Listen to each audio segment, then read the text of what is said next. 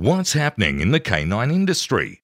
For all the latest news, views, and expert opinions, stay right here for the Canine Paradigm. You'll hear from industry leaders, experts, doyens of the industry, learned colleagues, movers and shakers, and the odd randy guest.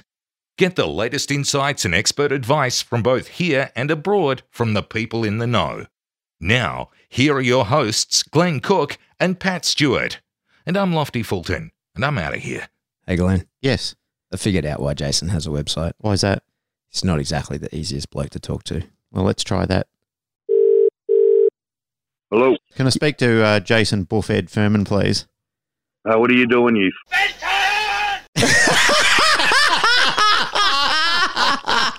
well, you heard it here, folks. That's the kind of treatment you'll get if you actually dial Jason from Einzweck Dog Quip. So, what you need to do if you want any leashes, tugs, harnesses, balls, reward toys, canine fitness and conditioning equipment, Herm Sprenger things, anything like that, head to EinzweckDogQuip.com. That's E I N Z W E C K.com because you do And not want to have to talk to this guy.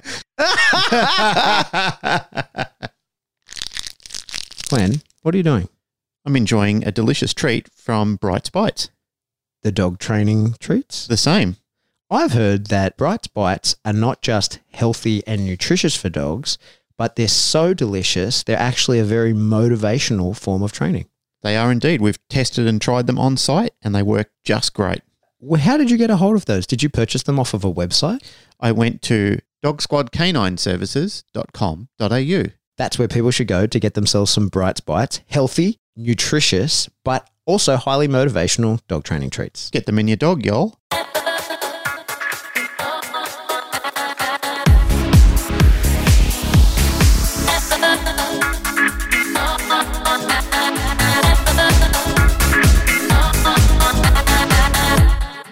Welcome back to the Canine Paradigm. I'm your host, Pat Stewart. I'm joined in studio today by my co host, Glenn Cook. And special treat, we have back in the studio for, I don't know, maybe the 10th time, Birdy. Hi. Hello, everybody. I wanted to say good morning. Well, it's our morning. Yeah, it's our morning. Hello, We everybody. can say what we want. Thank How you for many having- times is this that you're on? Oh, Half a dozen, I think. yeah. Something like yeah. that. Not Welcome enough, back. according to our listeners. I love being on here, and I should maybe tell you this. I have big change ahead. So from next year on, I will be no longer a psychologist with a practice. I'm only going to do dog stuff, so I will have more time for the dog industry. That's Yeah, pretty that's good. cool. That's Mm. exciting. Thank you. And can you tell us about what you're actually going to be doing? So after the IACP conference, which was super cool, like I really loved it, I got a lot of feedback that people are interested in burnout and burnout prevention and resilience. So I think I'm going to do a lot around that. A lot of online tools and workshops and yeah. Cool. So watch this space, everybody. Mm. yes, or follow it's- my page or go on Facebook and like my page. Tell us about your page. Um, pause in life on Facebook. And or- it's P A W S. yes, Pause in life. dog pause. Yeah. Are you still going to keep pause in life as P A U S E? Yeah, but it will be a bit dormant for a while, Mhm. just so I like options in life. Because that's Yep. the human practice, yes, right? so you can practice, and also we're moving, so who knows? Maybe I get bored again. hmm Yep. So pause in life, everybody go check it out. Speaking of pages, before we get going, we have something that we are contractually obligated to to do. Mr. Anderson. So Dylan Anderson of Get Barked actually got a canine paradigm tattoo. yeah, that was amazing, wasn't it? We put the call out and sort of goaded people into it. And he goes, Yeah, fuck yeah, I'm, do- I'm doing it. Yeah, yeah. And next minute, he Yeah. goes off and gets one done right in his shin. It Yeah. looks amazing It too. looks, it's It an awesome really tattoo. good. Yeah. it does look cool. All right, so now I want to tell you all about Get Barked. Yeah. okay. Go and get barked. From their website, at Get Barked, we offer a wide range of pet services from dog walking, pet photography, and pet taxi. We have a large selection of options available to suit everybody's needs. Our dog walkers are fully insured and have a police clearance. Wow. Yeah, so I guess they won't steal your stuff when they No, come in. they won't get nick off the road dog. into a van with your dog like Peter do. It seems as though he he seems to sell uh, food on this website, accessories, bowls, toys, clothing. There's everything you could probably want in the dog industry. Mm. If you haven't already got it from Jason, head over to Get Barked. Yeah. These guys are in Perth in Western Australia. And asked to see our logo on his shin. yeah, that's right. It's getbarked.net.au. Dylan Anderson, congratulations. Good on Uh, you, Dylan. Well done, mate. Yep. Thanks for supporting the cause. I love a tattoo on a whim. Yep. I, I've got a few of my own. Yeah, you have. That's how we met. That's how I talked to you the first time because I was sitting beside you at a workshop. I'm like, so mate, what's all of this mess about? It looks like a two year old has tattooed you. but Uh, it's very I, I laughed the other day at your workshop how someone said, "Did Jane do those tattoos?" Yeah. like just and I'm thinking, does that look like a Jane Stewart Yeah. tattoo? Like maybe Yeah. if she was drunk and on acid or something like that. I think that. a lot of people probably haven't seen them. I should post the a photo of them. They're, but it's funny because these are they look terrible, but they're the only tattoos I have that have like a real meaning to me. They're sig- hmm. they're important to me. Yeah, I regretted asking that question because I'm like, oh, that's actually really beautiful, meaningful. I'm so sorry. but I get some stick. I remember one time being in a, a client's house. They were like, you know, very wealthy people in a very nice house, and we're talking about how it's going to be coming and going to train their dog, and they're giving me keys to the house. And uh, at the time, I'd been doing a lot of bite work, and I had these, you know, scabs all over the insides of my arm. Yep. And I see this guy. I'm sitting on his couch, and he looks at me, and he sees what looks like track marks on my arm, and then he looks down and sees the horrible stickman tattoos on my legs, and I was like, I could see it ticking over his head, and I said, we should probably address. So- the profiling. I'm not a junkie, but you know, please still give me the keys to your house and trust me with your dog. But you know who you can trust with your dog? Dylan, Dylan Anderson's Anderson. walkers who have police checks. That's right. They might he might have some crazy ass tattoos, but he's got a police check He's saying got a he's a, police good check, guy. so Getbarked.net.au. that's it. All right, that's enough. Carry on. So what are we talking about today, Birdy? Um, we're going to talk about patience. Okay, cool. Not like patients as in inpatients, like Yes, not as in patients in the hospital. Oh, I thought you were going to. I thought you were going to tell us a bunch of stories. Let, let me tell you about this patient. Now that I'm not in the industry Now that I'm anymore, quitting, fuck confidentiality. oh my god, I think that would be my worst nightmare. No. and everybody else's too. yes. Definitely. we can go through the Facebook page, pick some names. Do you know this person? Tell us what you know about them. Fuck confidentiality. Can you please stop putting ideas into people's mind about what I'm about? Let me tell you about a chronic masturbator called Pat.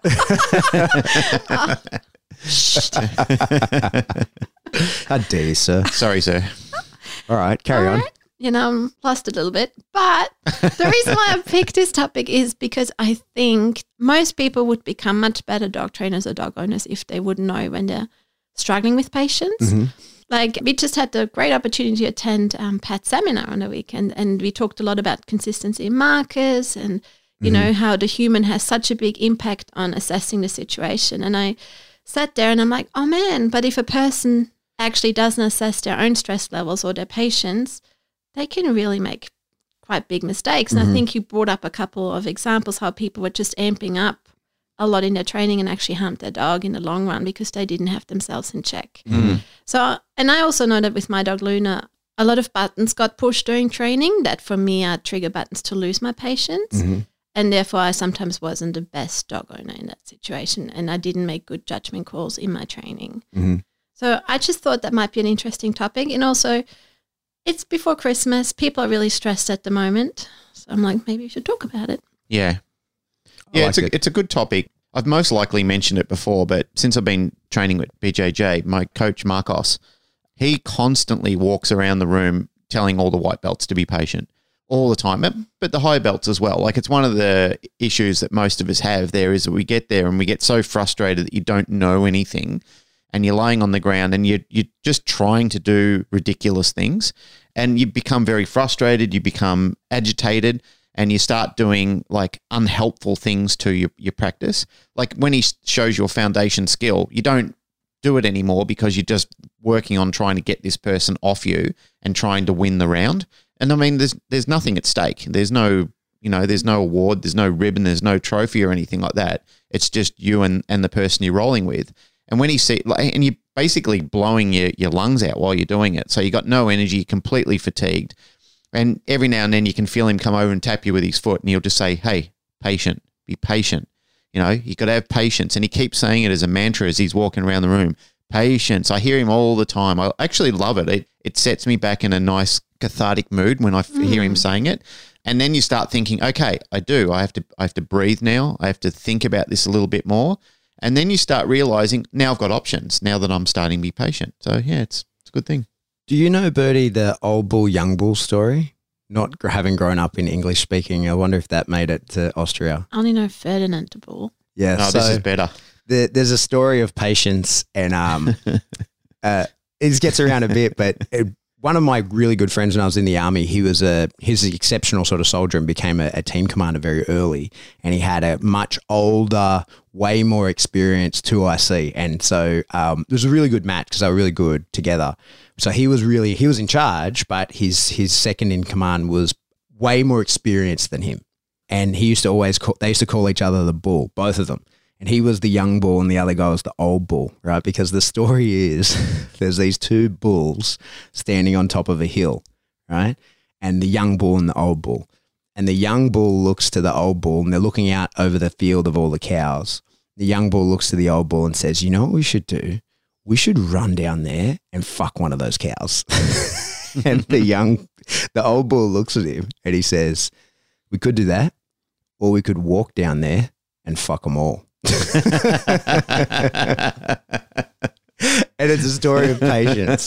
'Cause my mate was the young bull, and he was always like, "Let's go do this, let's go do this," and the the old bull will be like, "We'll do all that, Mm. but we'll wait until the time is right, and we'll do it carefully." Yes, because I think patience is often associated with with wisdom. You know, like you, you, you, it brings out a really wise side in you, and I think it's also something that society at the moment doesn't appreciate so much. Because I do you believe that patience in the end is a combination of skills. It's not just one skill. It's like, for example, delayed gratification, impulse control, all these kind of things bring you to the peak of patience if you're good at it. Mm. But to me, actually, I had to look up in the dictionary, in the Cambridge Dictionary, what patience means because I was a bit lost because there's so many ideas what patience really is. Do you want to hear it, the definition? Yes, please. All right. So, patience is the ability to wait or to continue doing something despite difficulties or to suffer without complaining or becoming annoyed. Mm. So, it's you're actually in discomfort when you have to be patient. It's not a state where you feel great about it. Okay. So for me, that was quite a turning point but when I realized, hey, to be patient doesn't mean you feel great. Mm. To be patient is needed when you're actually maybe a tad uncomfortable or when you're restless or when you want to do something.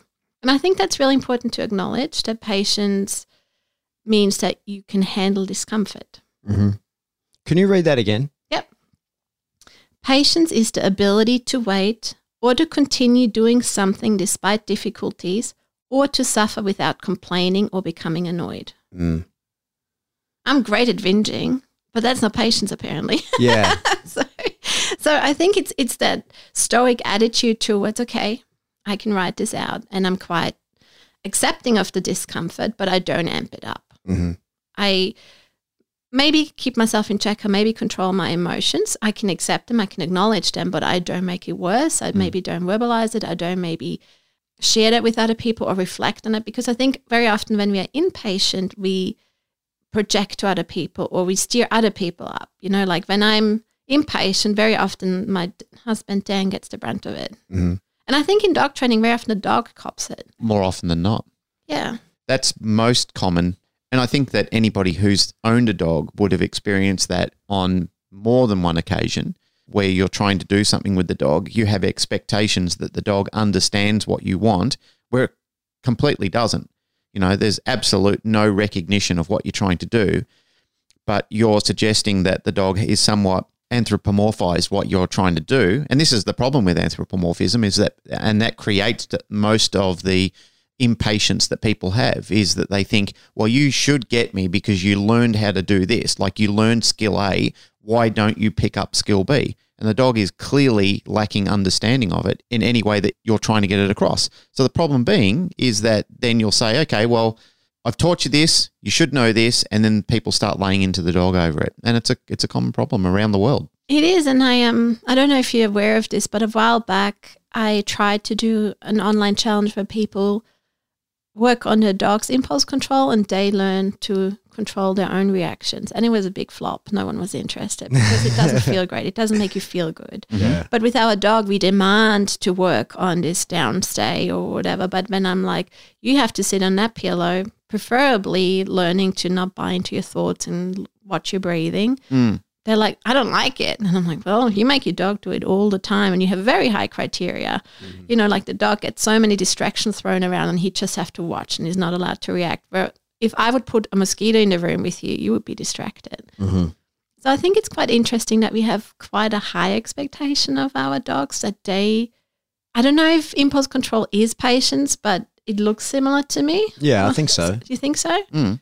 Yeah, I think so. Yeah, and I think you know in PSA dogs have to be extremely patient, despite genetically maybe not liking it very much. Yeah.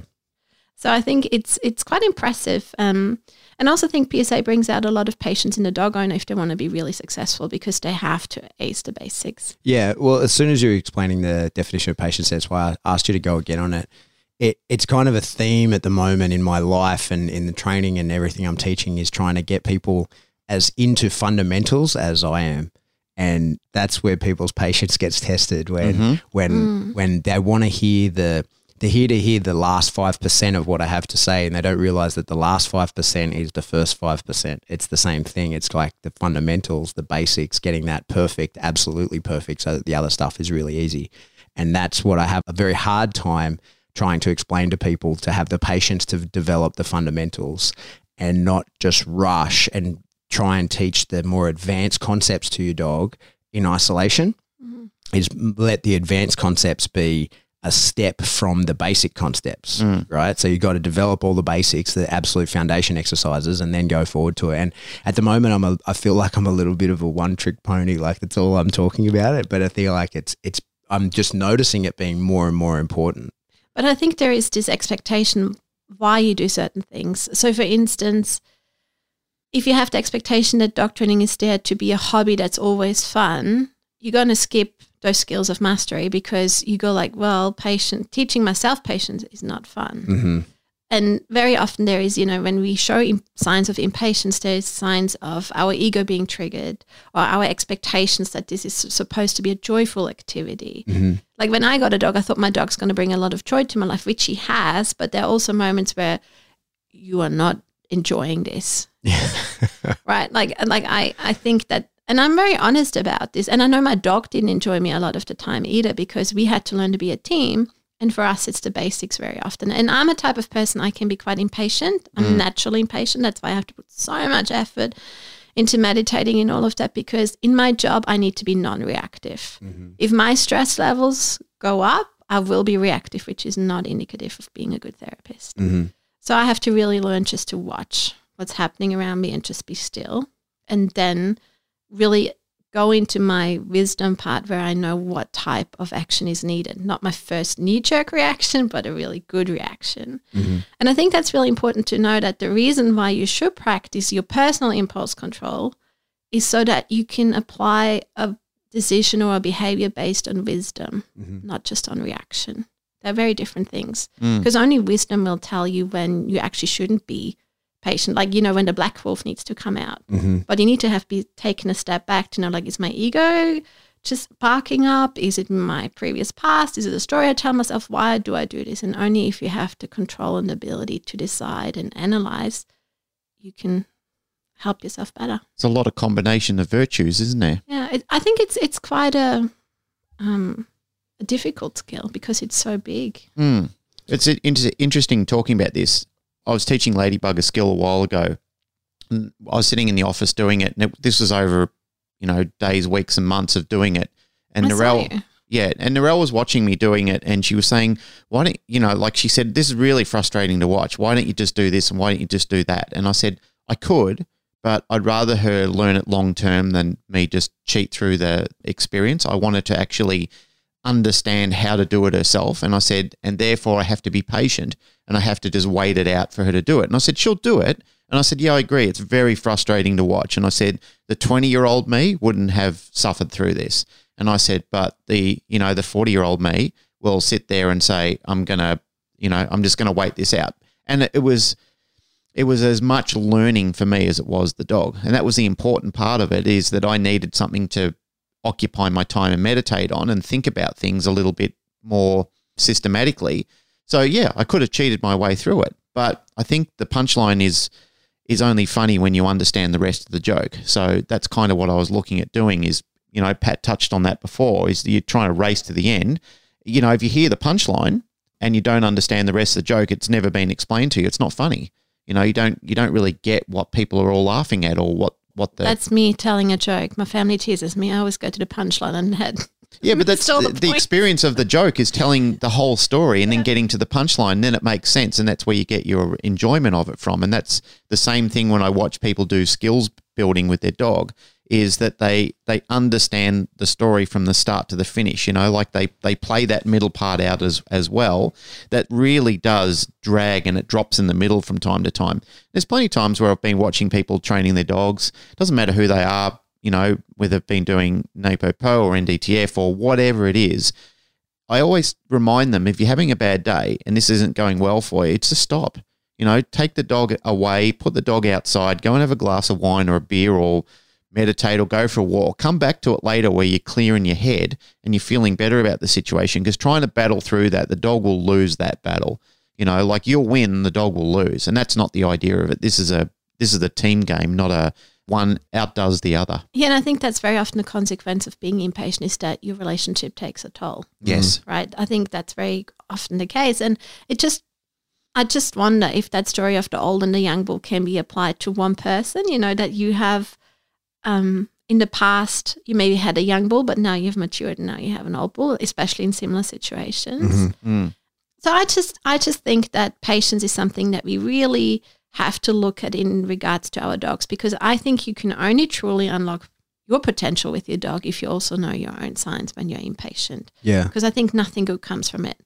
Can before we go on with that, can I just give a practical example of what you were saying then? So, uh, I was thinking of it because I know the behavior you're talking about, with ladybug, but with my own dogs, I wanted to teach them to balance on a BOSU ball, like diff- two different balls, front legs, back legs, right?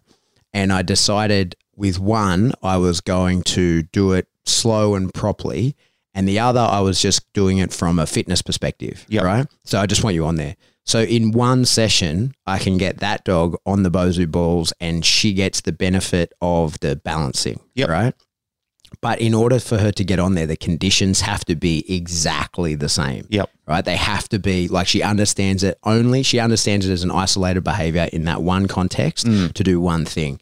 With Remy, I just like free shaped it and it took, you know, uh, two weeks probably to get him doing exactly takes the time it takes. Yeah, it took- takes time. Maybe two weeks to get him doing the exact same behavior that I had Valerie doing in literally in a minute because I just lured her straight onto it. But the end result is when I tell him to get on the BOSU ball, he'll find the BOSU ball even if it's hidden in the garage and pull it out and get on it.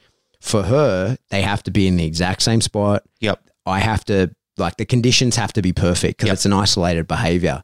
It wasn't about patience for me; it was an experiment, but it's a, an example of it. If you'd want to just rush and show no patience and just get it done, you th- it can feel like you get to the end, Yep. But you're not really. You're No, a- they don't in- understand it the way you want it understood. You're in a very isolated position. Yep. And I like my, especially again, this relates to everything I'm doing at the moment and the Patreon episode that we just put out on that, that roadmap is that what I want is for my dog to understand. If I ask my dog to do something and he genuinely is confused, I want him to have kind of a, a roadmap or like breadcrumbs back to how he got there. Yep. So it's like, okay, I don't know exactly what you want, but here's something approximating what you want. And it's oftentimes is close enough. Yep. But there has to be those steps involved, the patience to teach it that way Yep. rather than just getting it done in isolation. Yeah, they understood the link in the chain. Yeah. So they understand, they have a intimate knowledge of how those links form the chain. Yeah, and it's I think for us having the patience to to bother with the foundation so that you you you have it something to fall back on if if the finished product goes bad. Yep. Yeah. Um, this, this just reminds me of one of my favorite sayings by um, a great teacher. His name is John Kabat-Zinn. He's one of the most influential people in mindfulness. And mindfulness essentially is learn not to react, learn to observe and not react. And he says that patience is a form of wisdom. It demonstrates that we understand and accept the fact that sometimes things must unfold in their own time. Mm. So it's very anti ego. Mm-hmm. It's very much you have to surrender to a degree here, and you just have to commit to the process. Yeah, you have to fight yourself. Yeah, There- there's a lot of times it's a it's a very much an internal battle to hold back and not act on that impulse, as you were saying before. I mean, I've found it many times, not just in BJJ or dog training, but just in personal life. Like you can feel yourself like wanting to surge ahead and, you know, using your old bull, young bull influences. Like if you look at that yourself, you kind of think to yourself, well, this could be somewhat destructive if I act on the way I want to feel now. Whereas if I sit back and I'm a little bit more analytical, I can survey it a little bit better and get a little bit more insight. Like I can use peripheral vision rather than just binocular vision and see the whole thing rather than just mm-hmm. One aspect of it. Yeah, and I think it's also very often when you are stressed and you lose your patience, all of a sudden this time component is much stronger and intense than it actually needs to be. Mm-hmm. Like you, you, there's some attribution in your mind that goes like, "This is really fucking important right now. The consequences are so bad," but most of the time they're not. Mhm. You you benefit from stepping away most of the time. Yep. But I think there is a lot, especially with dog training. And the reason why I was very impatient in the past is I think there was a lot of what do others think about me if I don't achieve this this quickly, or you know how we had in NDTF to saying um, not one more time. No more, one more time. Yeah. Yep.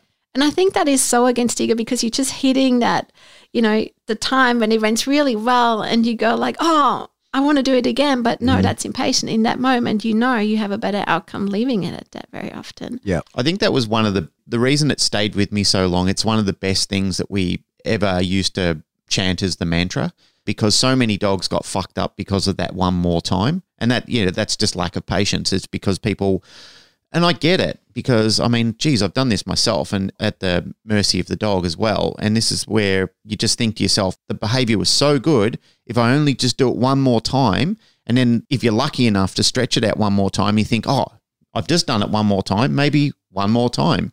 But the problem is, is that you keep doing it one more time until you break the back of it. Do you know why I think that is? Why is that? It's dopamine jackpot. So Yeah, yeah, that's a good me. point. So Yeah. When you're on a consistent reward schedule, you like talk about Sapolsky experiment, the light, the you work. need your drug. yeah, the Yeah. light, the work, the reinforcer, the, Yeah. the dopamine comes at asking at the light, right? Yeah.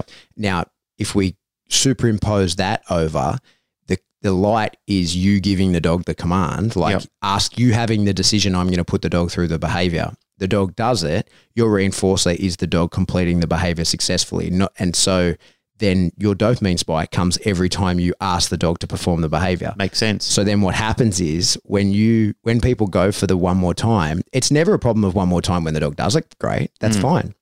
But what happens is inevitably you ask the dog to do something one more time, he doesn't do it. But what do we know from dopamine jackpot is goes higher because you well, you were not reinforced. You're into an intermittent reinforcement schedule, which means next time you ask the dog to do something, your dopamine will be doubled because it didn't work last time. You didn't get the reinforcer of the dog completing the behavior. Mm. And so you then, as the trainer, have put yourself onto an intermittent reinforcement schedule, and the reinforcement is whether the dog will do it or not. And that's why people get caught in the loop of chasing the one more time, one more time, one more time, trying to get the dog to do it. Yep. And and when the dog does it, they're satiated and they they stop, mm. right? But it's the the less frequently the dog performs. You know, maybe I'm drawing a long bow on this, but I don't think so because it's observable, right? You yeah, see it sounds people it sounds tangible. when everything's going good, they're like, yeah, yeah, this is good, this is good. And then when it's going bad, that's when they start obsessively doing it. The same mm. way that, like, the, you know, the dopamine jackpot study is about gambling.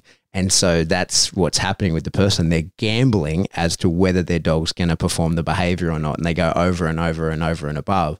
And it's that, I think, and this is why I get so obsessed with when I'm teaching understanding the foundation principles of it. Because if you understand dopamine jackpot and the variable uh, reinforcement schedule, it's fine to understand that in relation to how you control it on the dog, but then you have to be able to take a step away from it and go, fuck, I'm doing it to myself. Like, this is mm. why I'm performing these. This is why I'm chasing it. The reason I am obsessively putting the dog through this behavior, even though I know it's not going to fucking work, mm. right?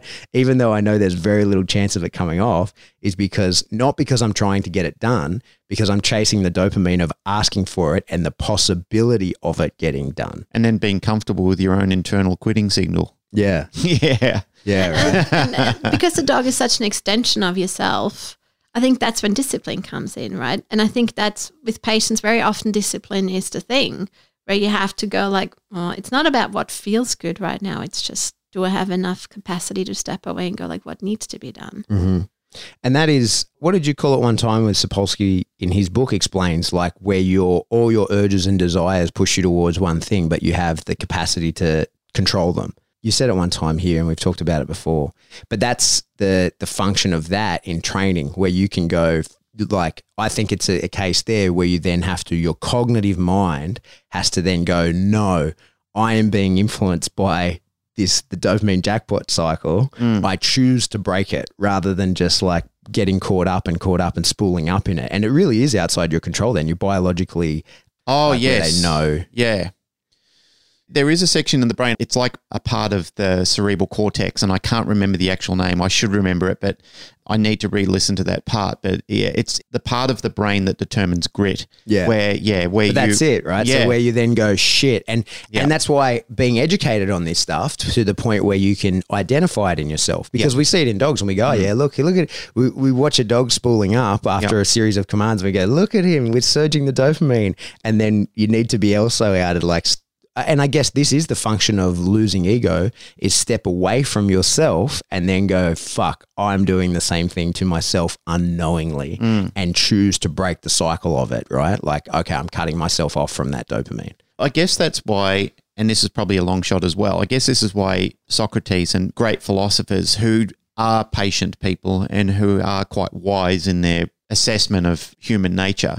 It was Socrates who stated, Know thyself. Hmm. You know, and that's one thing that I try and remind people a- a lot of the time as well is it's one thing to know thyself, but when you're dealing with another species, you have to know that species as well. You know, and I often say to people when we're coaching is know thy dog don't just go through the motions understand what you're dealing with because all of this matters you know this is where we, we the foundation starts slipping away from us because we, we're in tune with ourselves or if we're in tune with ourselves and we're not with a dog we're out of sync Yeah, Yeah, and um, I'm always finding it so fascinating because we in psychology, I know a lot about behavior, but we frame it very differently than the dog industry does. So, for instance, for me, I think it's also really important to know what type of internal dialogue that does, does that person have in that moment when they choose to ignore to be patient.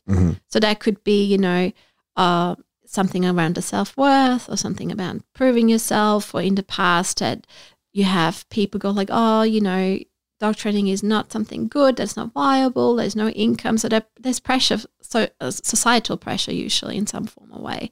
And I do know that in therapy, most of the time people have an internal dialogue, and we're going to talk that in a second about that. That this influences them to keep going. So it's not just dopamine. There's also a framework around it very often. Mm-hmm.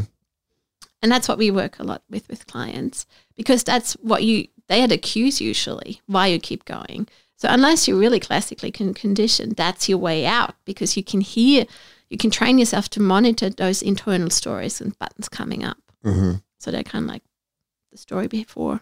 Does that make sense? Yeah, I think so. So it's, and I can give you an example. So for instance, when when I trained my dog for her complex skill in NDTF, I knew the reason why I was very often impatient is because I was worried about failing the course. Mm-hmm. You had a timeline. I had a timeline. I had a lot of pressure already. People looking at me and going, "Why do you waste your time dealing with dogs? Like, why do you not specialize in neuropsychology or something else?" Like, there was already this stigma around it, which emphasized that failing story in my head. So therefore, I was wanting to rush it, which is not the greatest thing to do at all. And I made a lot of mistakes. Like I got there in the end and I was very proud of my dog and myself. We learned a lot. But the the reason, the, the driver behind this was very much just thoughts I had around it and a mm-hmm. story. Does that make sense? Yeah. Yeah. I thought it's also really interesting that we have different types of patience. So there is a um, psychologist called Sarah Schneidker or Schnitker. I don't know how to say your name, Sarah. I'm really sorry. So I go both ways. yeah, I don't know how would you say it. Schnitker, Schneidker. You're the you're the German speaker in the room. I don't think she's German. Anyway, Sarah. and it comes in three main varieties, and it is interpersonal patience, life hardship patience, and daily hassles patience. Okay. And I like them a lot because I think they're very applicable to the dog industry. Mhm. There are more complex models out there, but this one is very practical. Um, let's start with interpersonal patience. Um, interpersonal patience is patience with other people, their demands, and their failings. I think that's very applicable to dog trainers teaching dog owners or dog trainers teaching other dog trainers. And I think that's very often what people really struggle with. That's really, really grinds them down. So, for instance, a lot of people get impatient when they consider other people as slow learners. I think that drives people a lot of the time crazy. Or they have habits, or that you feel like they make the matter worse with their dog, or they don't put any effort into it. Like, I think those interpersonal relationships can be really stressful to people that very often makes them lose their patience. I think that one, that the last one you mentioned was is one that in the industry, I think that's one that drives a lot of people crazy. Is when they see that people have the potential to do it but don't. Like they they are very flippant about uh, your guidance and what they actually achieve with their own dog. It drives people crazy. Like when you can see talent but no effort has gone into it. Yeah, that that really That grinds hurts. people's. It it does. Yeah, Hurts. that's where I see a lot of people really that's where people need you, Birdy, because when they're exposed to that over a long period of time, that really grinds them down. It starts wearing them down because they're just thinking, is it is it me or is it you? And then they go into a bit of a bit of a doubt and they flatten out over those uh, type of scenarios. Yeah, and um, yeah, we're going to talk about that in a second because it's so hard to watch sometimes that you can't remove the free will from a person. You give them the best option to improve their own situation, but we don't have a lead that we can control them all the time, right? With a dog, we have so much control. People have their own free will. Yeah. And you have to accept that that in the end of the day, you do your best or you do an okay job and they still have free will. Mm-hmm. And you're not attached to that, right? Well, what's the saying that most people generate now is that you should never care more than the client does. Yeah, So- I did.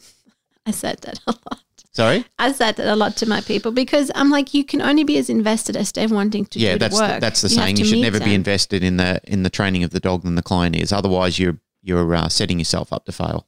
Yeah, and look, I've been guilty of doing that many times because sometimes it's also about giving giving people hope Yep. Mm. and and showing them, hey, I stick with you. Like I see this, we can do this. Mm.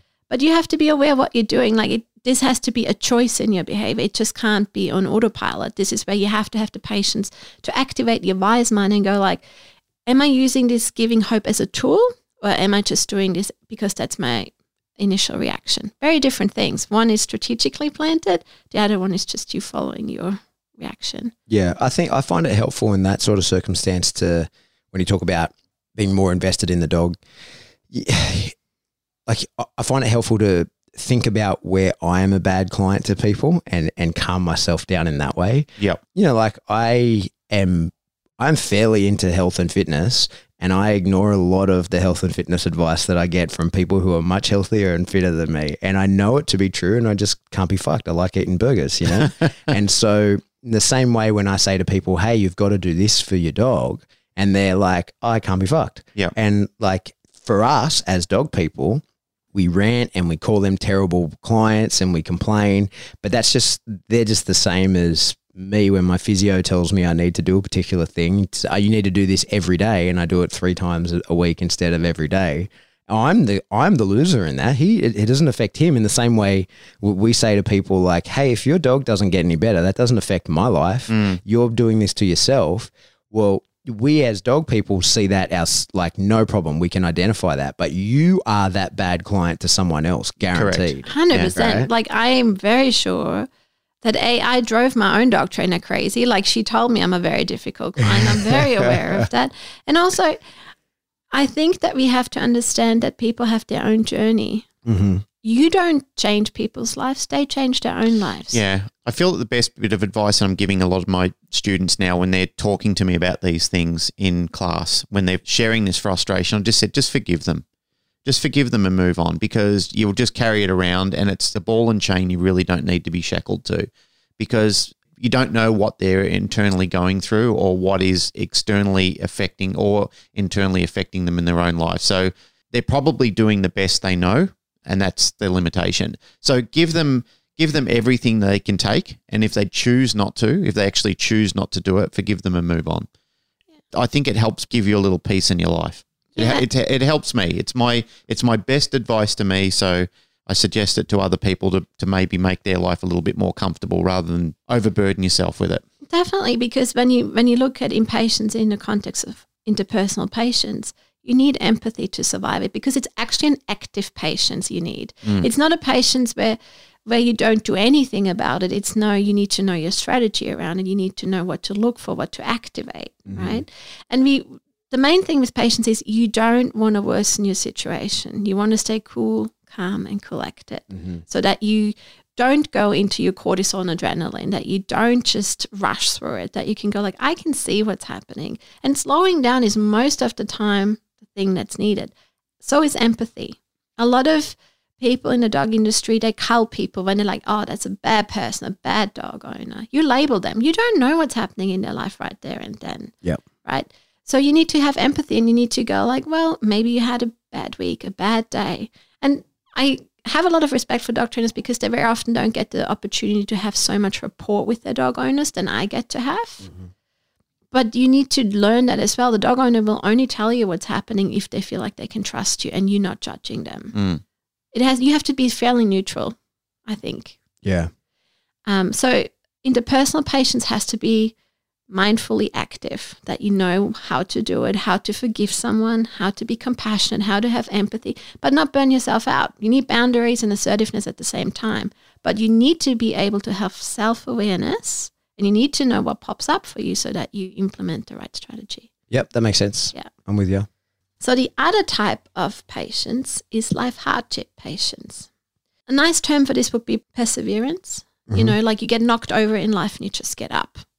You you have to go through a really yucky process in something like a court hearing or a medical procedure or a diagnosis or, or a life change and you just know this will be a long slog. You just have to get up every morning and make it happen without getting bitter, without, you know, suffering too much. There's a good Japanese proverb on this. I believe it's a Japanese proverb, but it says "fall down seven times, stand up eight. Yes, was a very pop, a very like tattoo when I went to school. Like I think I know three people who have it in their yeah, I think about it a lot when I'm feeling sorry for myself and things.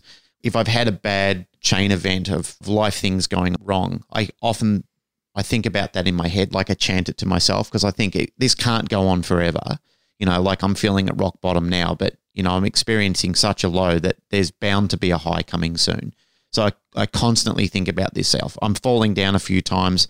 You know, I've just got to be ready to stand up on that eighth attempt, and that that sometimes gets me through bad bad days. Yeah, totally. And I mm. think it is really good to have practiced that, and but also recognizing that this is what you're doing. Yep.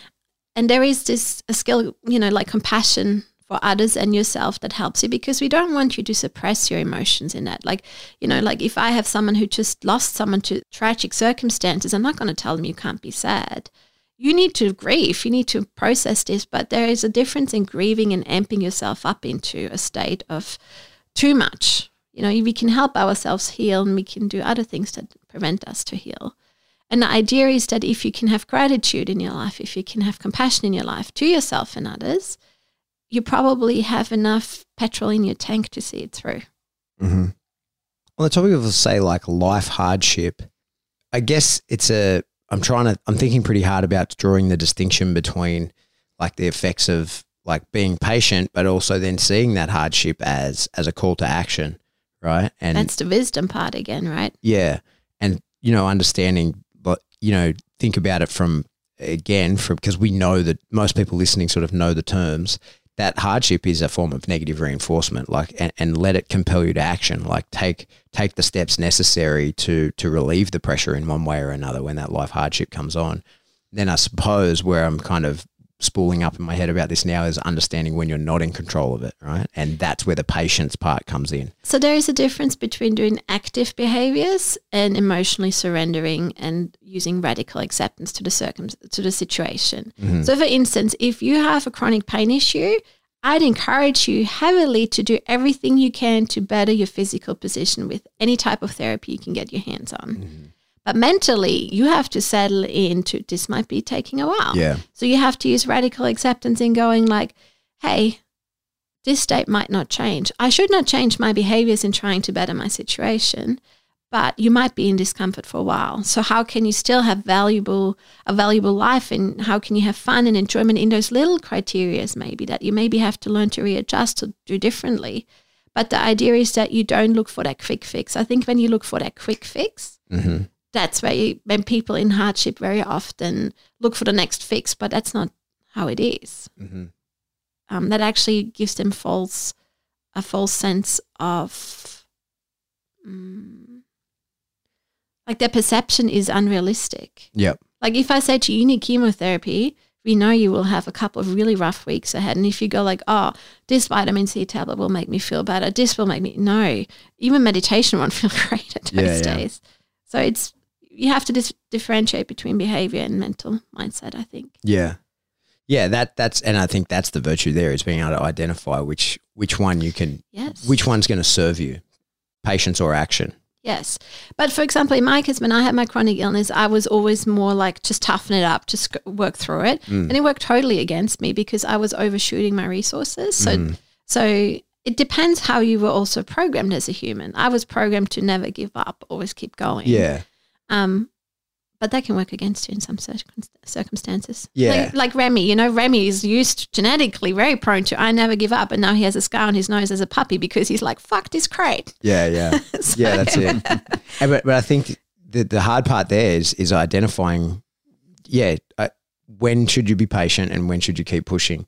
And because I, I see a lot of people who like, oh, you know, this is my plight and everything happens for a reason. And I go, yeah, the reason is you make bad decisions and then you don't fix your fucking problems. You know what I mean? And identifying. I don't think it's that simple. No, but some like that's what I'm saying. Like identifying when it is that simple Ah. versus like, okay, fuck, like I really have been dealt a bad hand here, and I just have to deal with it. Versus like, oh, I need to take some action and fix the shitty situation I've put myself in. I think generally speaking, even if people have given a really hard card to deal with that they had nothing to do with, as soon as you can be in charge how you want to tackle it and you sit down and you make that time to go like, what do I need for my needs to be met? Even if that's not perfect, you can aim for that. Mhm. That gives people a great sense of I have control over this. Yep. Like if you if you tell people who have a chronic illness and they have to go for a really long time to hospital, we're like, what do you want your treatment plan to look like? What is important to you? Mm-hmm. What what are your needs? Is it that you are being heard with the doctor, even if you know there is nothing they can do, but it's really important for you to touch base with someone? Then let's do that. Mm-hmm. So everyone's different. Everyone has different needs. Some people want to be left alone. Some people need a lot of company. It's you need to know yourself. So the overall goal in life is to strengthen that really wise part in you. Mm-hmm. And you know that old bull, he gets better and better and better. That's the idea. Yeah. And te- what are the techniques for that though? Well, uh, there's one more type of patience, and it reminds me of the layered stress model. Okay. It's called daily hassles. Mhm. I think there's so many stresses, especially in certain times in your life where you just have tiny, tiny little things that build up. They're beyond your control. Traffic, not finding a car park spot, um, school ramping up, your kids have more activities. Just like you notice the slow grind is increasing. Yep.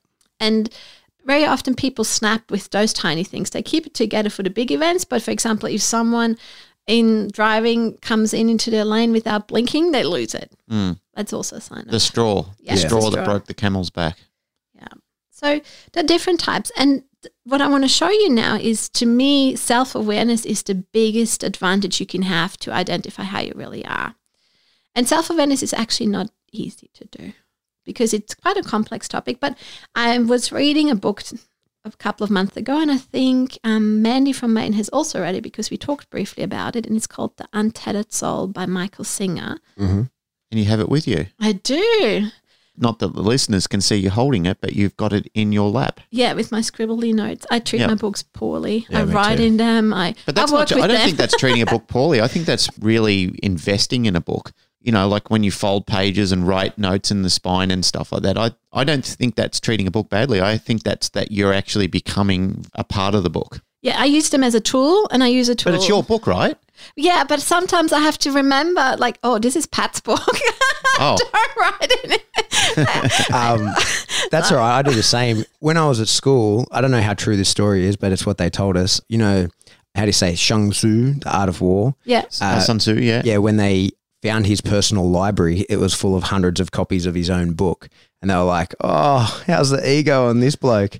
And they opened them, and they were other people's copies of his book where they had annotated and sent it to him, and Ah. with feedback, and he had annotated back and sent back to them, and they'd had these like conversations Through within the, book. text. Yeah. Um, yeah, so that was how they were trying to convince us all to annotate the shit out of the book. So, like, the author wants you to do this. Like, it's because the book is a the for most authors consider their own work a conversation, and that's how you have the conversation with them. Yeah. Um, really annotate in it, and if you can be bothered, like you could imagine if you were an author and someone actually sent back a copy of your own book full of annotations that well, you know, I, I agree with you on this, or have you considered this, or whatever. Like most people might like to get that. Well, certainly, according to the story, uh, Sun Tzu did. I love it. And you can have a meeting of minds. That's yeah, I really think you should read a book with a highlighter.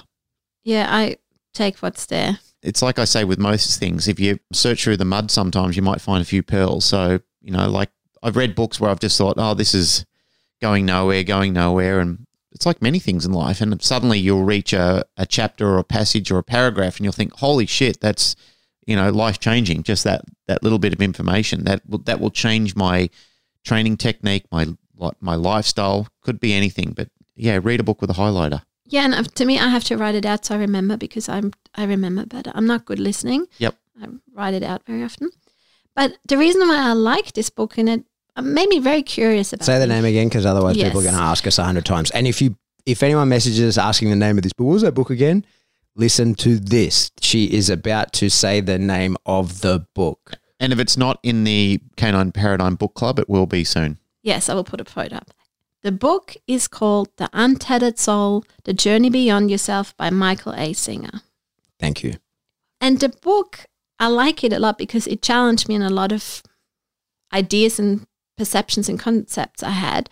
So it was a really nice take on it. And um, in therapy, we very often talk about the observing self, that instance in you that can observe what's actually happening in you. And he has a really nice paragraph to frame this, and I'm going to read it out to you. Larry Crone, if you're listening, this is what we talked about at the conference. You said you wanted me to read something. Heard he's Here we go. All right, let me sit back. This is your meditation track, Larry. Oh, well, let's see. okay, so this is from page 16 if anyone wants to look it up themselves. And this chapter will talk about the roommate inside you, that instance that can observe what's happening in you. So, Michael says To attain true inner freedom, you must be able to objectively watch your problems instead of being lost in them. No solution can possibly exist while you're lost in the energy of a problem. Everyone knows you can't deal well with the situation if you're getting anxious, scared, or angry about it. The first problem you have to deal with is your own reaction. You will not be able to solve anything outside until you own how the situation affects you on the inside. Problems are generally not what they appear to be. When you get clear enough, you will realize that the real problem is that there is something inside of you that can have a problem with almost anything. The first step is to deal with that part of you. This involves a change from outer solution consciousness to inner solution consciousness. You have to break the habit of thinking that the solution to your problems is to rearrange things outside. The only permanent solution to your problems is to go inside and let go of the part of you that seems to have so many problems with reality. Once you do that, you will be clear enough to deal with what's left. There really is a way to let go of the part of you that sees everything as a problem. It may seem impossible, but it's not. There is a part of your being that can actually abstract from your own melodrama. You can watch yourself be jealous or angry.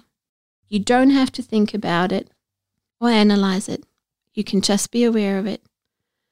Who is it that sees all this, who notices the changes going on inside when a friend tells you, Every time I talk to Tom, it gets me so upset. How do you know it gets you upset? You know that it gets you upset because you're in there and you see what's going on in there. There's a separation between you and the anger or the jealousy. You are the ones who are in there noticing these things. Once you take the seat of consciousness, you can get rid of these personal disturbances. You start by watching. Just be aware that you are aware of what is going on in there.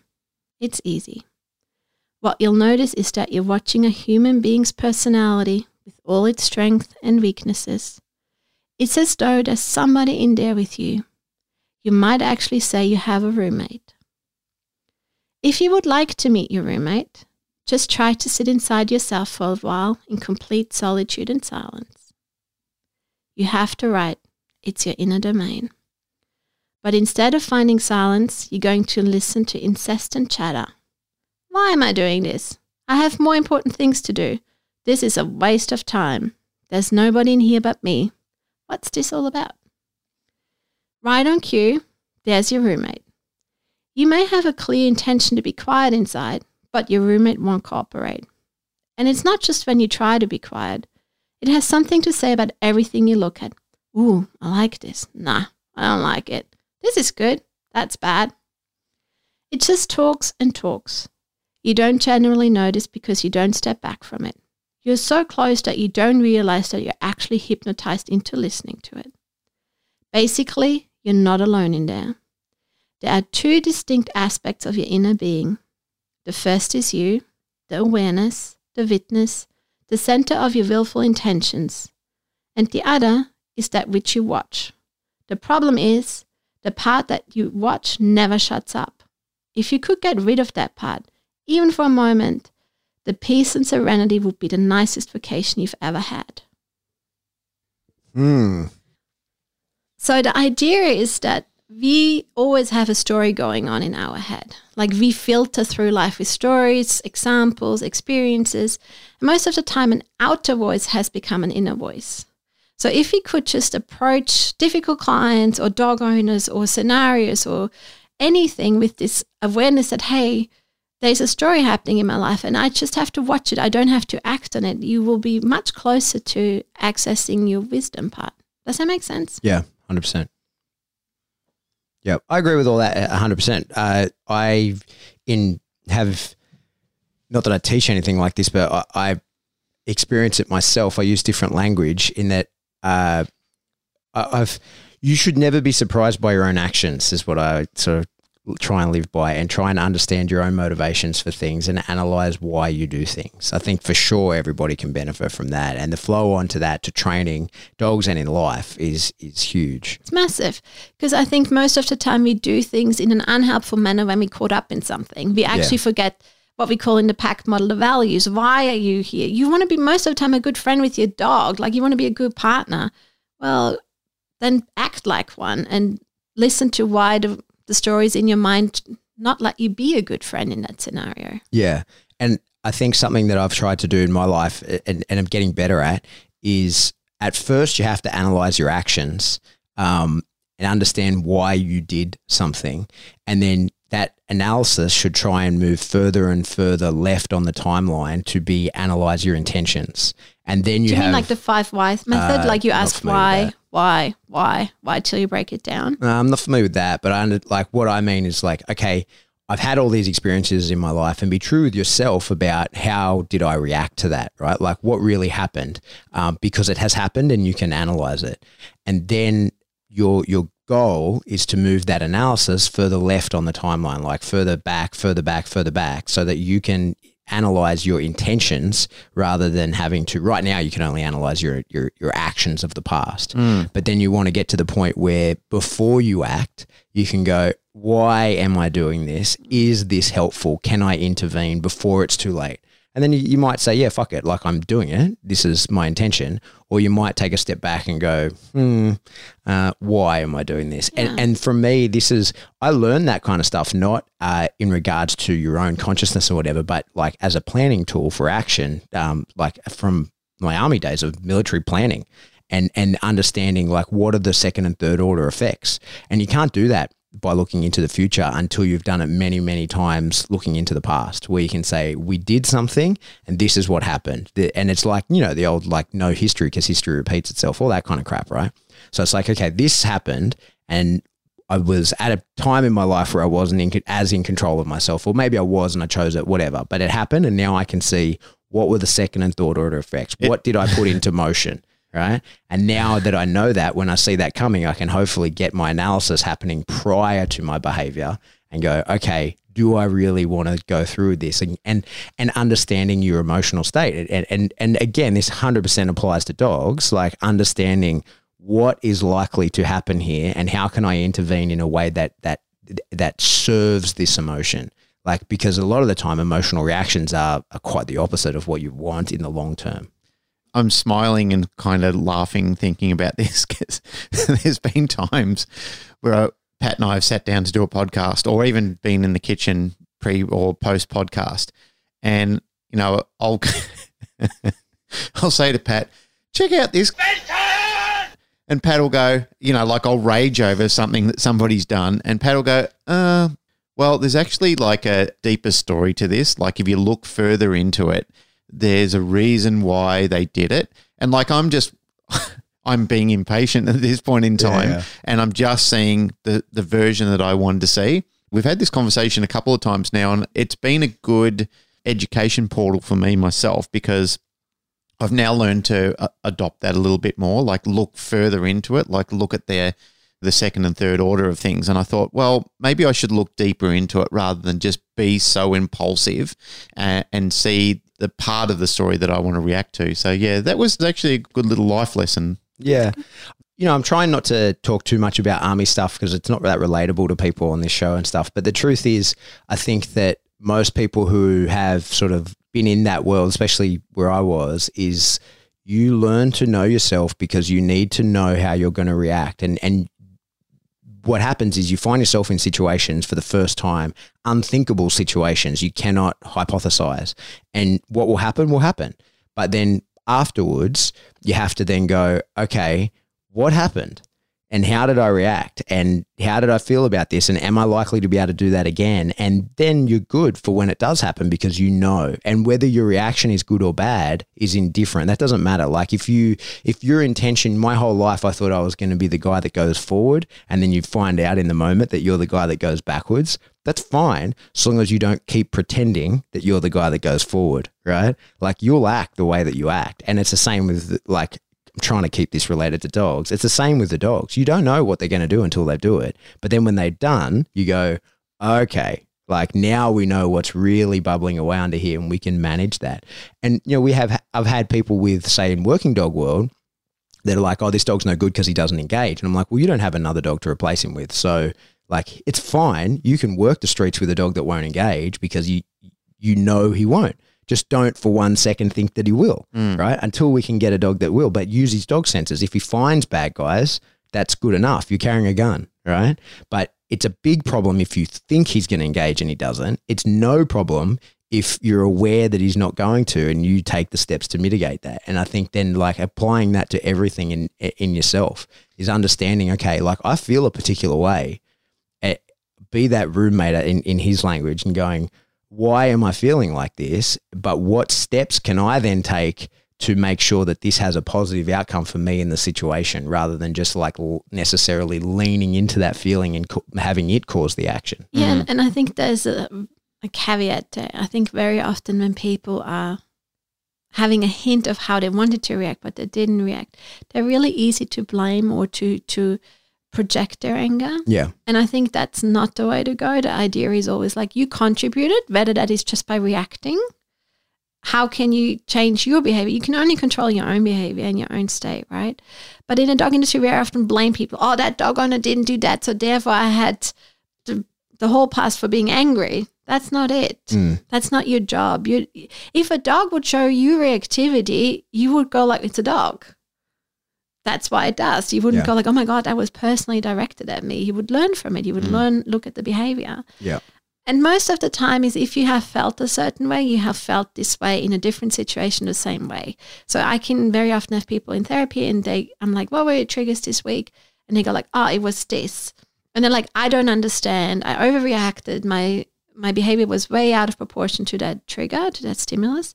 But then we do certain exercises and then it comes back. I'm like, when have you felt like this before? And it comes back to a significant part in their life where their needs haven't been met. And it can be tight, like needs that are not easy to detect in the moment. They don't have to be super extreme situations. It can be small situations. But if you have been going through this over and over, this is how you are programmed to react. Yeah. We, we constantly talk about it here. And God, you can find it if we've done over 100 episodes, we must say it in at least 25 of them. Why does a dog do anything? is to better their own situation. Mm. And minute by minute, second by second, they're just trying to make their life better. But with dogs, it literally is second by second. They're just trying to make their life better. And as people, I think that we ha- we have to separate ourselves from your because we're the same. We're just trying to make our own better our own situation. And I think part of patience is looking at the long game of bettering your situation and and understanding. Okay, well, perhaps I need to take a what what feels like I'm not bettering my situation for the short term in order to better my situation for the long term. And I think we have the capacity to do that. We, we Yeah, should. we have more tools than dogs. And I think, you know, impatience usually stems from a frustration, which means your needs haven't been met or you haven't been heard. yeah. And I think it's really important that we just briefly tell people what the symptoms of impatience are, just so that they can behaviorally look for it. Mm-hmm. Physical symptoms are that, you know, that your breath is changing, you maybe be breathing fast or shallow, that you tense, like jaw tension, eye tension, neck tension, shoulder tension, um, that you're jiggling your feet, like um, hypermotor agitation, like you, you're restless, you're fidgety, or that your tone of voice changes, you snap or you shut down, like you know yourself better. But they had a very brief ideas of how you show that you're impatient. In the long run, if you keep doing this and ignoring it, you probably do. You're not doing well mentally. Like it can have a long term Im- impact, and you might lose your resilience. But it's really important that you know, hey, if I amp up, if I become faster and faster, why do you do this? It's called. I learned this term this week. It's called hurry sickness. Have you heard of this? Hurry sickness. Yeah, hurry sickness. I've never heard of it. It's a term. How is hurry spelt? Hurry like H U R R Y. Like I want to H hurry. U R R Y. Right, hurry. Hurry sickness. Hurry, Yes, yeah, hurry. I've never heard of it, and it makes so much sense. The term was coined by the cardiologists Meyer Friedman and Ray Rosenman, and it means that they noticed that many of their patients suffered from a harrying sense of time urgency. And so they defined hurry sickness as a continuous struggle and unremitting attempt to accomplish or achieve more and more things or participate in more and more events in less and less time. Mm.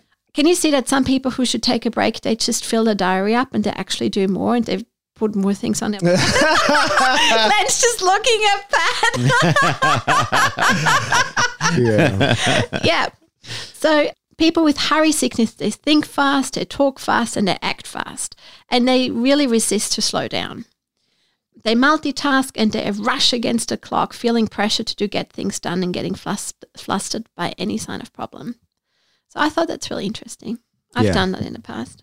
yeah, for Yeah, I can identify with quite a few people over that.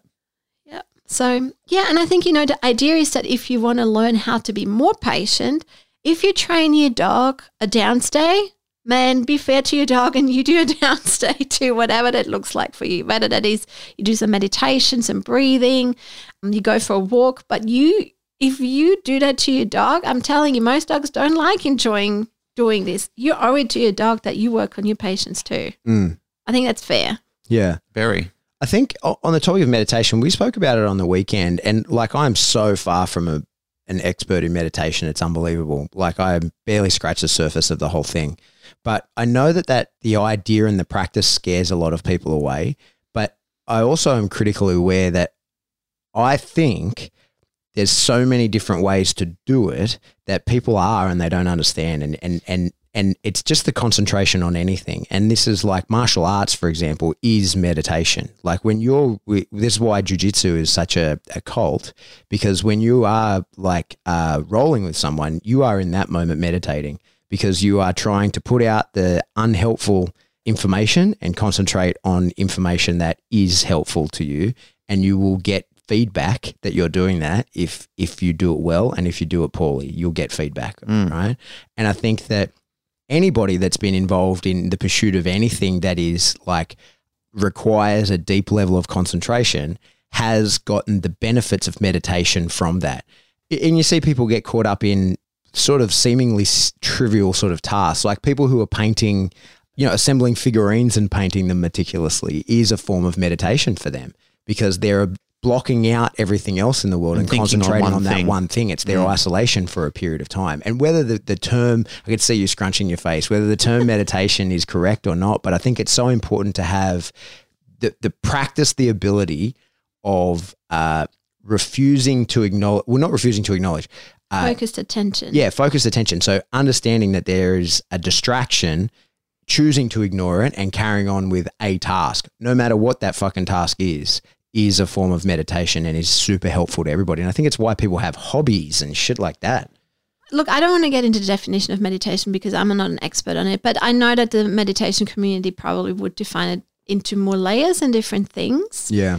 But the idea is definitely, I think, for in regards to patience, I definitely think that if you learn to be in discomfort, it doesn't have to be long discomfort. Like for me, that sometimes just means I'm sitting 10 minutes outside and I don't have a jumper on, or I have a mosquito or a fly coming around. I just try not to put my face, uh, change my posture.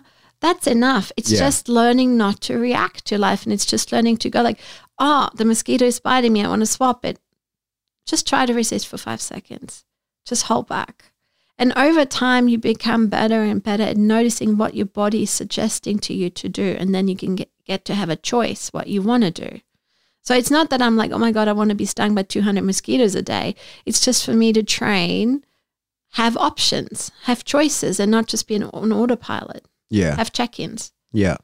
I just feel like everybody benefits from a closed environment where the consequences of distraction are low.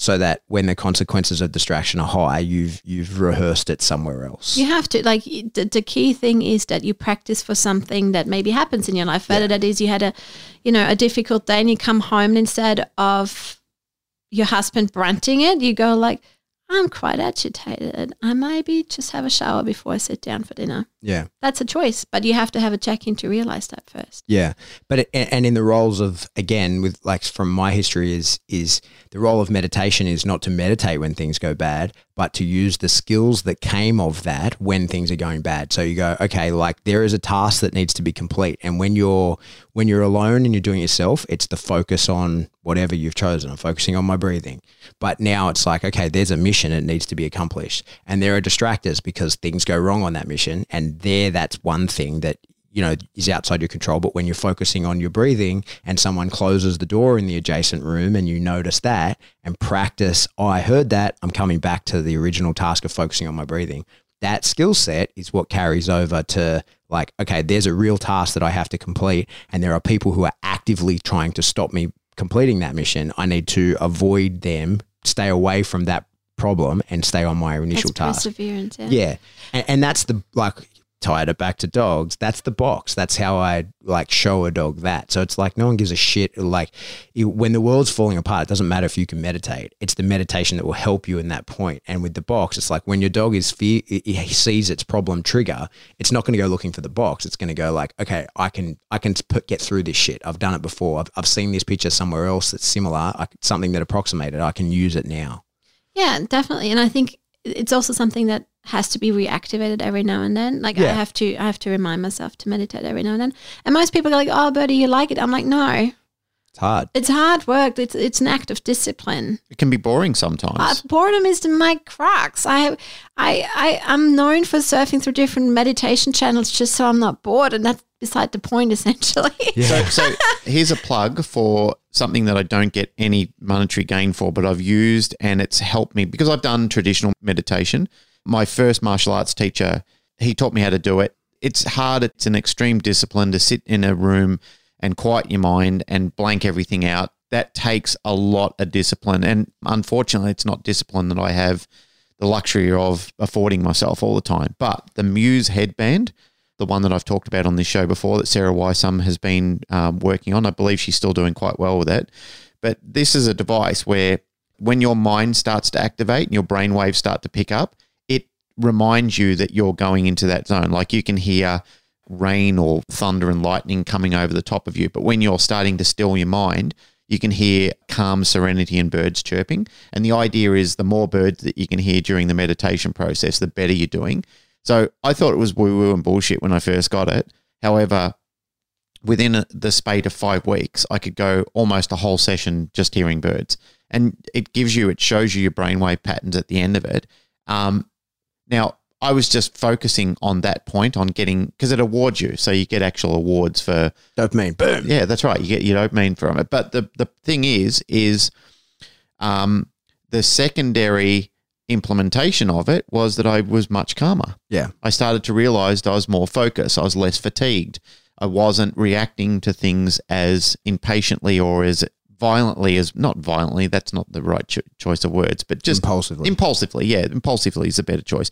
But Patiently. yeah, so the the whole thing was as I was learning to be more centered and I was making better and informed choices and didn't realize it. So as a secondary effect of what I was doing, I realized, hey, this is actually really centering me. It's actually working. So there's something to it.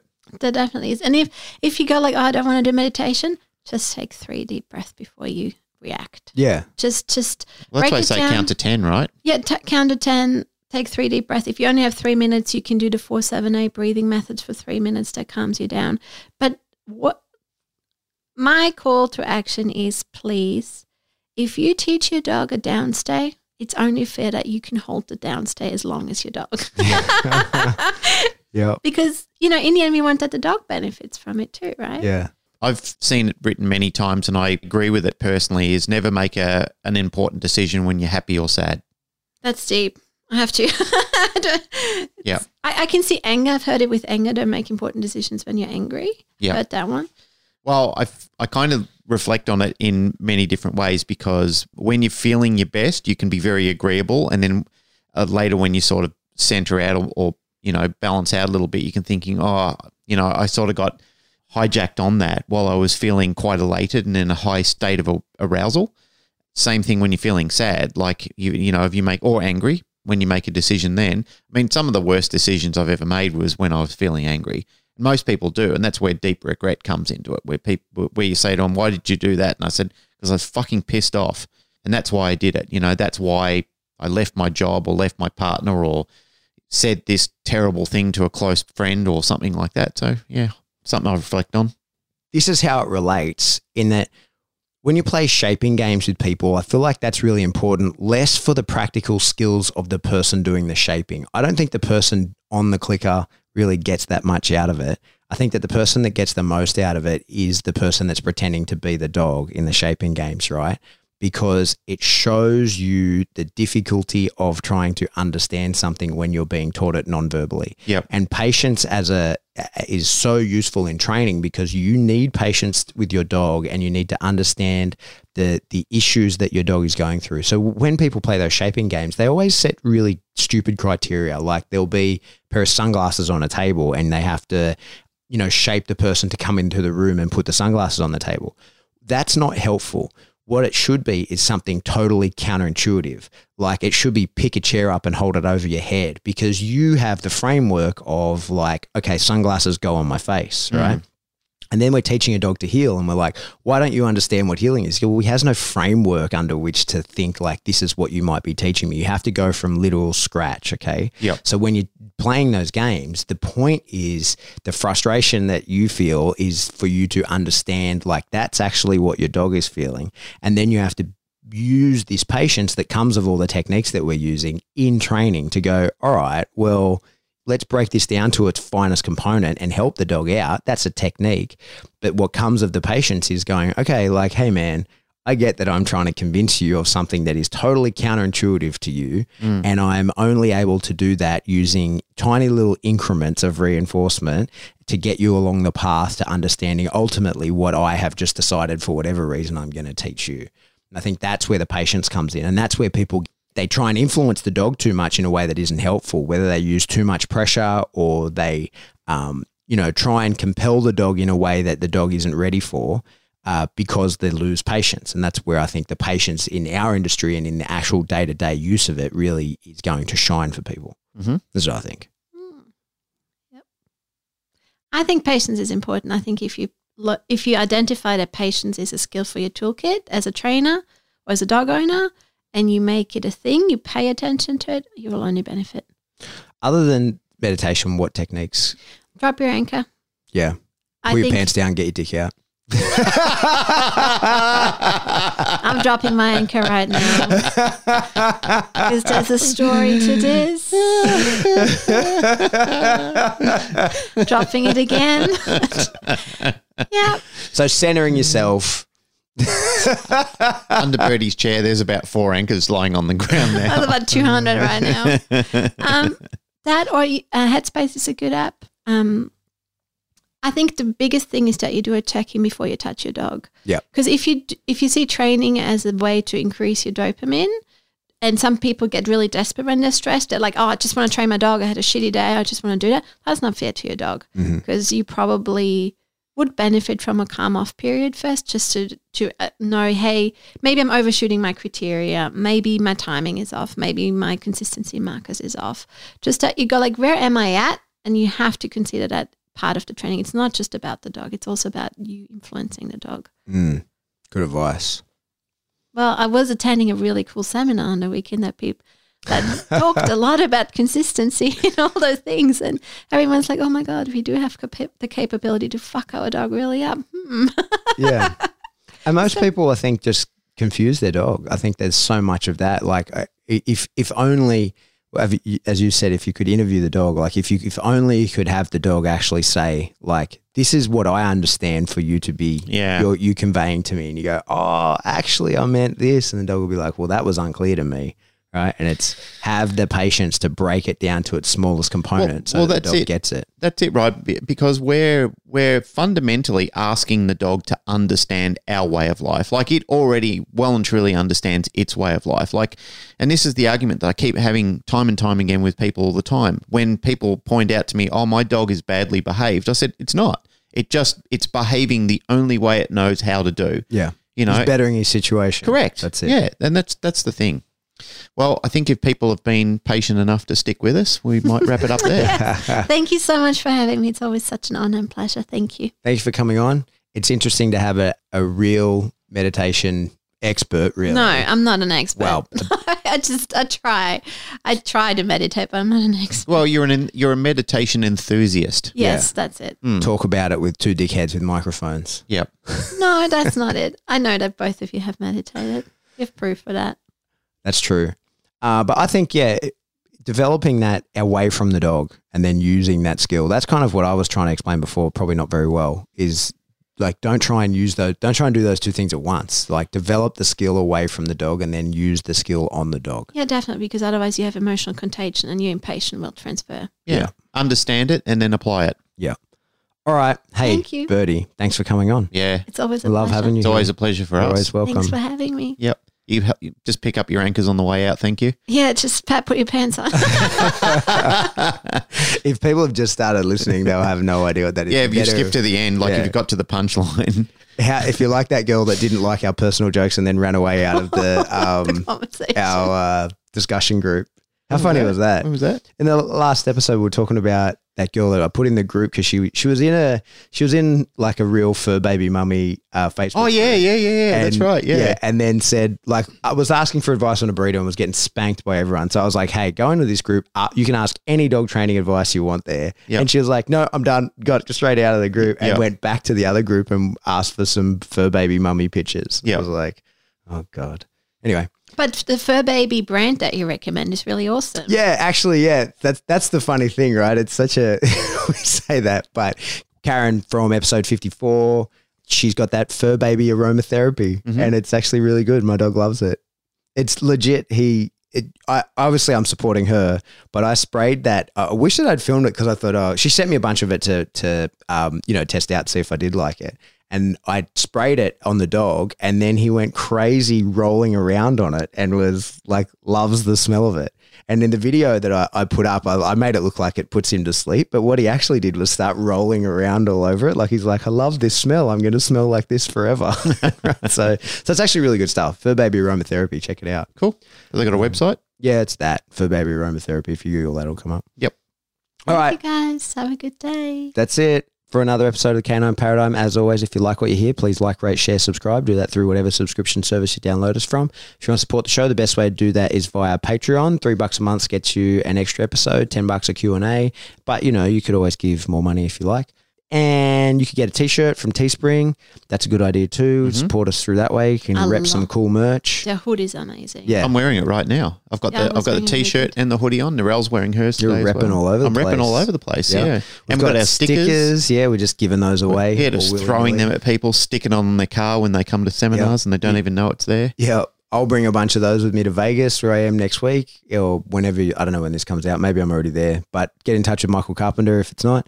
And if you want to get in touch with us, the best way to do that is via email. Shoot us an email to info at the canineparadigm.com. That's it. Glenn, music.